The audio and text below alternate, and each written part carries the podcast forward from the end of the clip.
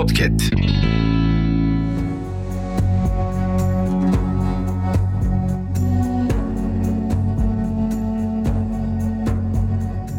Tabutu Sekine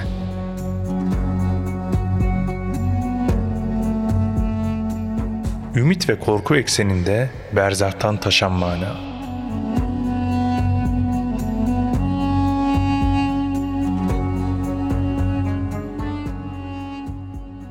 Hazreti Yakup Aleyhisselam'ın ikinci bir adı veya lakabı İsrail'dir.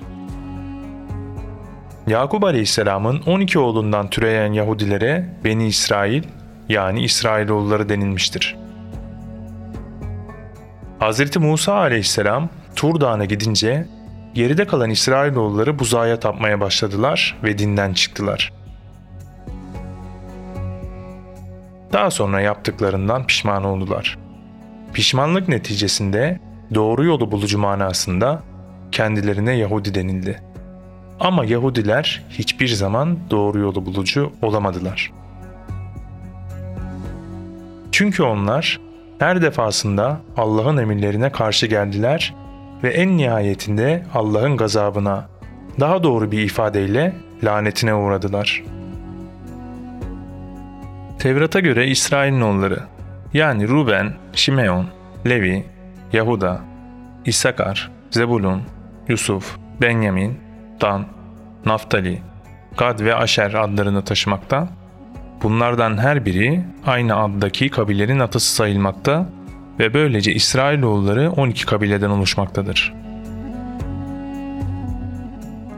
Ancak Yusuf'un iki oğlu Efraim ve Menasseh'in soyu iki ayrı kabile olarak kabul edilmekte, Levi ise özel statüsü sebebiyle 12'nin dışında tutulmaktadır. Peki özel statüsü nedeniyle 12'nin dışında tutulan Levi kabilesini özel kılan şey nedir diye soracak olursanız söz konusu olan bu özel mana veya statünün sandukanın koruyucuları Levililerle doğrudan ilişkisi olduğu düşünülebilir. Şimdi Bakara suresi 248. ayet-i kerimede geçen ayet-i kerime mealinden bahsedelim. Peygamberleri onlara onun hükümdarlığının alameti, içinde Rabbinizden bir sekinet, Musa ve Harun ailelerinin bıraktıklarından bir bakiye bulunan ve meleklerin taşıdığı tabutun size gelmesidir, dedi. Gerçekten inanıyorsanız bilin ki bunda sizin için büyük bir işaret vardır. Tefsir ilmi zaviyesinden bakıldığında ayet metnindeki tabut Hz. Musa'nın emri üzerine marangoz tarafından ahşaptan yapılmış, içi ve dışı altın levha ile kaplanmış sandıktır.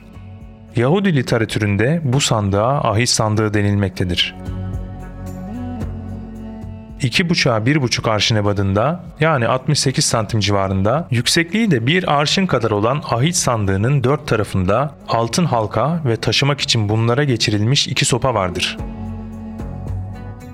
Tabutun içinde Tevrat'ın sayfaları yazılı malzeme, Hz. Musa ile kardeşi Harun aleyhisselamdan kalan elbise Hz. Musa aleyhisselamın asası, sancak gibi bir kısım eşya bulunuyordu.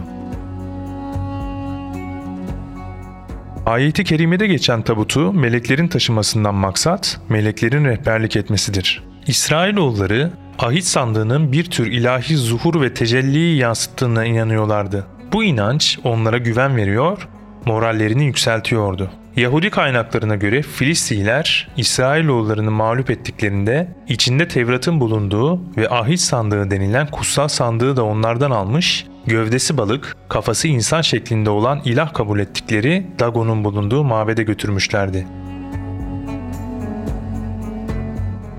Ahit sandığı burada 7 ay kaldı. Bu esnada Filistilerin başına birçok bela ve felaket geldi. Bunları ahit sandığını alıkoymalarına bağladıkları için bir araba hazırladılar. Önüne iki sağılan inek koştular. Ahit sandığını bu arabaya yüklediler ve inekleri kendi başlarına bıraktılar. İnekler ahit sandığını İsrailoğullarının memleketine getirdi. Onlar da büyük bir sevinç içinde onu bir eve koydular ve oraya bir görevli tayin ettiler. Kur'an-ı Kerim'den anlaşılan Sandığın Talut aleyhisselamdan sonra gelmesi, peygamberin de bunu onun hükümdarlığının bir işareti olarak değerlendirmesidir. Filistiler İsrailoğullarının bir kral yönetiminde birleştiklerini görünce kendilerinden intikam alacaklarını, bunun baş sebebinin de sandık olduğunu düşünmüş, ilişkileri yumuşatmak için sandığı geri göndermişlerdir. Ahdi Atık Sandukası veya Tabutu Sekine Allahu Teala'nın Kur'an'da bildirdiği ve içinde Hz. Musa ve Hz. Harun aleyhisselamdan eşyalar olan değerli bir sandıktır.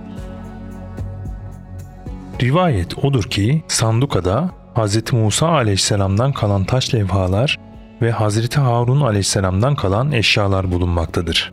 İslam alimlerine göre Sanduka'nın en önemli özelliği ise M.Ö. 587 yılından beri kaybolması ve ahir zamanda çıkacak olan Hz. Mehdi aleyhisselam tarafından bulunacağının kabul edilmesidir.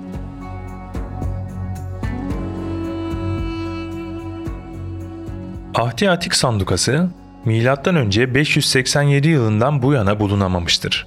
Bununla beraber Yahudiler Sanduka'nın ancak Mesih'in gelişinden sonra ortaya çıkacağına inandıklarından tarih boyunca Sanduka'yı arayanlar genellikle Yahudiler değil Hristiyanlar olmuştur. Mabet tepesinde yapılan ve kaydedilmiş ilk sanduka kazılarını 12. yüzyılda Haçlılar döneminde mabet şövalyeleri yapmıştır. Kudüs şehri Hz. Süleyman Aleyhisselam'ın yaptırmış olduğu mabet ve ahit sandığı ile anılan bir tarihe sahiptir. Milattan sonra 70 yılında Kudüs'teki tapınağın tahrip edilip yakıldığı ve kutsal eşyaların Roma'ya götürüldüğü en yaygın olan görüştür. Ancak öne çıkan diğer bir görüşse önce 587 yılından itibaren kayıp olan sandığın Kudüs'te saklandığı, Romalı veya başka kavimler tarafından tahrip edilmesin diye muhafaza edilmek üzere Kudüs güvenli görülmeyip daha kuzeye yani Şam yakınlarındaki Taberiye'ye, Hatay'a veya Mekke'ye götürülmüş olabileceği yönündedir. Hatta bu konuda en ilginç olan durum ise Ahdi Atik Sandukası veya namı değer ahit sandığının Ayasofya'nın altında olabileceği teorisidir.